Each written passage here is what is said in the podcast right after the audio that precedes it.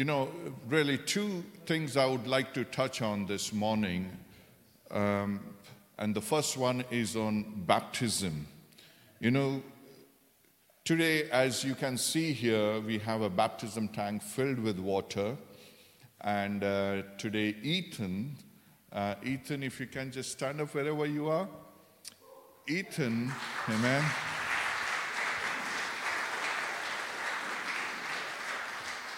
Is going to obey the Lord in water baptism. You know, I had a good chat with him and uh, also went through this Bible study with him. And, you know, he's very determined, you know, to obey the Lord and follow the Lord. So it's really great to see a young man like him, you know, obeying the Lord. The word baptism in Greek means baptizo, which means to immerse okay, which means to immerse. It doesn't mean to sprinkle, but it means to immerse. And, you know, we see in the Bible some examples of it. Matthew chapter 3, verse 16, Jesus himself, when he was baptized, it says, as soon as Jesus was baptized, he went up out of the water. Okay, so there was much water. He came up out of the water I don't think he, he went through the baptism of sprinkling. Then we see in Acts 8 38 to 39, this is about the Ethiopian eunuch. It says, And then both Philip and the eunuch went down into the water, and Philip baptized him when they came up out of the water. Now, if you know, they were on a journey, the Ethiopian eunuch, and God miraculously you know, brought Philip into that situation who preached the gospel to Ethiopian eunuch. And I'm sure Ethiopian eunuch must have had a bottle of water for his journey. Um, you know, he could have just said, Here I got a bottle of water, you know, baptize me by sprinkling baptism. No. It says, you know, the verse earlier, they looked for much water. And then it says they went down into the water, they came up out of the water. Then, talking about Jesus, you know, I find it very interesting in Matthew chapter 3, verse 13 to 17. Um, it says, Then Jesus came from Galilee to John at the Jordan to be baptized by him. And John tried to prevent him, saying, I need to be baptized by you, and are you coming to me? But Jesus answered and said to him, Permit it be so now, for thus it is fitting for us to fulfill all righteousness. Then he allowed him. When he had been baptized, Jesus came up immediately out of water. So we see here that there was no need for Jesus to be water baptized. He was perfect, he was sinless, he was righteous. But in other words, Jesus was saying, let us not leave any stone unturned. You know, this is to fulfill all righteousness. I just want to do it. I want to do it. What a perfect example. Today, if you have any kind of doubt, you know, about water baptism, you know, let Jesus be the perfect example for you who had no need to be water baptized, you know, but he said, I want to fulfill all righteousness. I want to do it anyway. Amen. Then we see a lot of examples in the Bible. Now, all these people, if you see, they didn't wait long, but they immediately took action to be water baptized. You know, some of it, which I'll read here. In Acts 8, it says, but when they believed Philip as he promised the good news of the kingdom and the name of Jesus Christ, they were baptized, both men and women. Then we see in Acts 16, when she and the members of her household were baptized, she invited her us to her home. And when it says invited us to her home, that means meals were prepared in those days. That was the culture. And today we are going to celebrate not only the 10 years, but also the water baptism of Ethan by having lunch together. So I would like to invite you all for the lunch. if you have not brought anything, don't worry. Be our guests. We have enough food. Okay? So we see here in the scriptures that people, you know, the moment they accepted the Lord, they said, We want to be baptized. Now, Paul, he mentions, gives an example of what is baptism. We were therefore buried with him through baptism into death, in order that just as Christ was raised from the dead through the glory of the Father, we too may live a new life. So today, actually, it is a burial service of Ethan. Don't worry. so here Paul gives an example that when you're baptized, when you go in water, it's like a burial. You die to your old self and you raise back to the new life in Christ Jesus. Amen. Who should be baptized? Those who accepted his message were baptized. Acts 2:14. So those who received his message, the gospel, the Bible says they were baptized. Then Acts 8:12 says, but when they believed Philip, Philip as he proclaimed the good news of the kingdom of God and the name of Jesus Christ, they were baptized, both men and women. So we see here that they received the message, they believed in the gospel, and they got baptized in water. Amen? So, if you have been baptized when you were a child, I think we need to ask this question Did you believe in Lord Jesus Christ at that time? Did you have the capacity to understand and know the gospel? Then, in summary of water baptism, first one, water baptism is a demonstration of our obedience to the Lord Jesus Christ. Amen. Two, water baptism is a symbol to identify with the death, burial, and resurrection of Jesus, the scripture we just read. Three, water baptism is a public declaration of our promise not to continue old life Amen. You are saying to God, Lord, here I come. By obeying the Lord in water baptism, I'm saying to you, I love you and I want to follow you.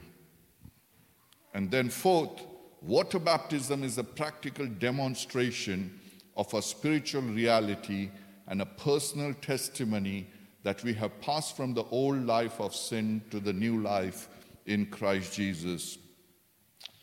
And then, Fifth, baptism connects us to the wider body of Christ. By obeying the Lord in water baptism, you're saying, Hey, church, I now belong to you. I'm part of you. I'm part of the family. You remember last Sunday what I said? We here at New Life Church, we believe we are not a crowd, but a family. Amen? And when you obey, you become the part of the body of Christ. And also, sixth, I wanted to put, but I had no space. You know, you say to Satan, well, he doesn't deserve in my PowerPoint slide to be there. Uh, you know, you say to Satan, I don't belong to you anymore because I belong to Christ. Amen? By obeying the Lord in water baptism. Now, the second part, which I want to share to all of you this morning, is this you know, we are, I believe that we are living in the last days. We are moving towards it very rapidly. You know, I believe Jesus is coming soon. I don't know when. You know, it might be today, tomorrow, maybe in a year's time, 10 years' time, 20 years' time. I don't know when he's going to come. But we see the signs around us, the things that are happening around us. It, we are rapidly moving towards it. But we need to ask this question where do I stand before God? What is my commitment towards God? You know, the thing is, we can live a life, you know, uh, we have this new members' lunch, and always we talk about that as Christians we can live a life of like a consumer, you know, and the word consumerism it means the fact or practice of an increasing consumption of goods. You know, where people in this world they live like consumers, and we have seen the examples when the pandemic happened. You know, that people were panicky and people were buying, you know, loads of toilet paper. I don't know why toilet paper, but people were buying, buying lots of toilet paper. And as if this world has moved to consumerism, and as believers, when we come to God, we can have an attitude of a consumer where we ask, Lord, I need this, I need that, help me, do this for me, or do that for me. You know, we, as I always say this, we pray for three people I, me, and myself. And we have this consumer attitude even when we come to God. Lord, I need this, I need that. You know, it reminds me of John F. Kennedy, the former president of United States of America. He said, Ask not what your country can do for you, ask what you can do for your country. And in the same way, we need to come before God with this attitude, saying to God, Lord, what can I do for you? What can I do for you? You know, Jesus said to his disciples, If anyone desires to come after me, let him deny himself and take up his cross and follow me. It says, Deny yourself, take up his cross and follow me. Because further it says, you know, in the scriptures, that when you do that, you will find life. You will find life. You will find the blessings of God. You will find, you know, a new life in Christ when you deny yourself and take up his cross and follow him. You know, this passage, probably sometime back, I had shared this. This is the story when Jesus was walking and he came across three people. Now, at this point, Jesus had become very famous. Because if you read the scripture before this passage of scripture, you will see Jesus had fed 5,000 people. He had done many miracles. There were people who were following him. And he was becoming more and more famous. The word was spreading around. And I guess that there were many people who wanted to follow Jesus because he was famous. And many even thought that Jesus can be that person who can stand against the Roman Empire who was ruling over that region and fight against them and be the king. So here is one man in Luke chapter 9, verse 57 to 58. It says, As they were walking along, someone said to Jesus, I will follow you wherever you go. Now, here this man is saying to Jesus, I want to follow you. I'm telling you, if someone tells me, I want to follow you, I want to go wherever you go, I'll be the first person. Wow, that's great, come follow me. But Jesus here gives a peculiar answer to him. Instead of saying, I'm glad you're following me, come follow me. But what does he say? Foxes have dens to live in and birds have nests, but the Son of Man has no place even to lay his head. I wonder what that man did at that point because it doesn't say anything about it. I wonder whether he said, in spite of whatever you said, Lord Jesus, I will follow you. Or maybe he could have got a bit discouraged, disheartened, and decided not to follow Jesus. We don't know. But why did Jesus say foxes have dens to live in? He could have said the lions have dens, or he could have given an example of another, other animal, but why did he say foxes have den? You know, I did some research and RSPCA, you know, which looks for the welfare of the animals, they say that foxes, you know, though they dig their own holes, but more often they grab other animals' holes. So they are known as grabbers. They want, as I spoke earlier, consumer. I want, I want.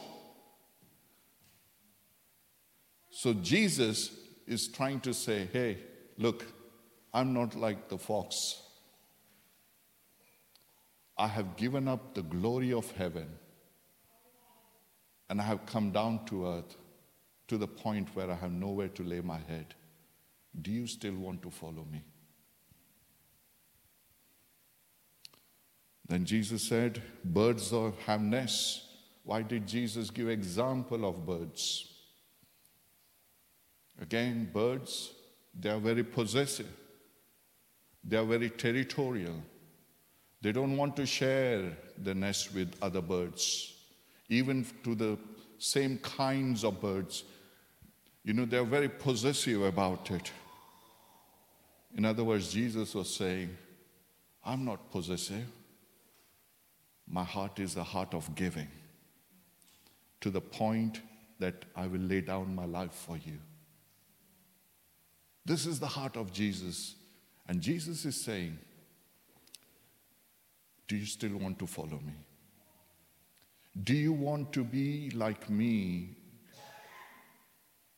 where you are not just a consumer or want to grab, but who is willing to give up? Are you in that place where you're not possessive, but are you willing to sacrifice? Today, the same question we have for every believer to the church. In this world that we live, there is so much of distractions around us. There's so much of demand of our time that consume our time, you know, and more and more it takes us away from God. Today, even Jesus would like to ask you do you want to follow me to the point where you make me the first priority? The second one, in that same chapter, now here Jesus calls this man. You know, he said to another person, Come follow me. The man agreed. It says the man agreed, but he said, Lord, first let me return home and bury my father. So, looks like his father must have not died, otherwise, he wouldn't have been there listening to the message of Jesus. He would have been home, busy with the funeral. But maybe his father was on deathbed. And he's saying, First go and let me return home and bury my father. You know, you need to understand the Jewish culture. You know, if you read Genesis chapter 48. You know, it speaks about Jacob when he was on his deathbed. Joseph came to him with his two sons, Manasseh and Ephraim. And when you read the full chapter, you will find that because they were close to their father, they received more blessing. You know, at the deathbed. Even so, Manasseh and Ephraim were considered to be the children of Jacob, or he was called Israel. And Manasseh and Jacob, though they were the grandsons of Jacob, they were added into the 12 tribes of Israel. And also they received the blessings. So there was that culture in the Jewish culture that when someone is dying and if their children is close to them, they receive more blessings, more property or whatever it is to the person who is next to the person who is dying. So, in, probably this man must have said, First, let me go and bury my father. Let me get whatever I can, all the blessings and everything, and then I'll come and follow you. Many times we put these conditions before God, isn't it? You know, Lord, if you do this for me, I will do that for you. But Jesus said, Jesus told him, Let the spiritually dead bury their own dead. Your duty is to go and preach the kingdom of God. What a call. What a challenge. He's saying, Don't worry about all those things. You do the things that I tell you to do. How many of us are willing to put ourselves in that place to say to God, Lord, I'm willing to sacrifice. I'm willing to give up all the things that holds back me from you. And the last one, then I'll finish this message.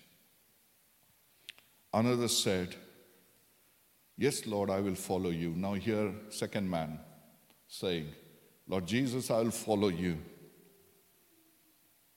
But first, let me say goodbye to my family. It was looks genuine that he wanted to say goodbye before following Jesus. Yeah? You remember when Elijah called Elisha to follow him. And what was Elisha doing? He was in the field plowing the ground. Elijah comes, puts his mantle on him, and says, Follow me. And he says, let me go and say bid goodbye to my parents.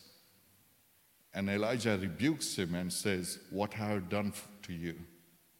But Elisha then he decides to follow Elijah.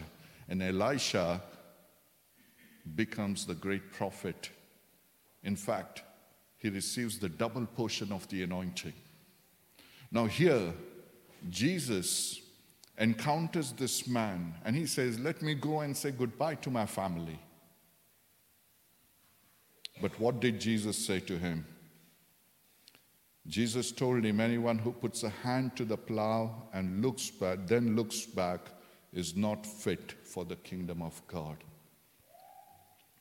You know, Jesus gave this example of a man with a plow plowing the ground. And the reason he said that, because if a man, he keeps looking back while he's plowing, he will miss the straight line and he can go crooked ways. He will miss the destiny where he needs to go. God has a destiny for you. And God is calling you to walk in that plan and purpose and the destiny that He has for you. There might be many distractions that come where you have the temptation of keep looking back or keep looking here and there to your left and right.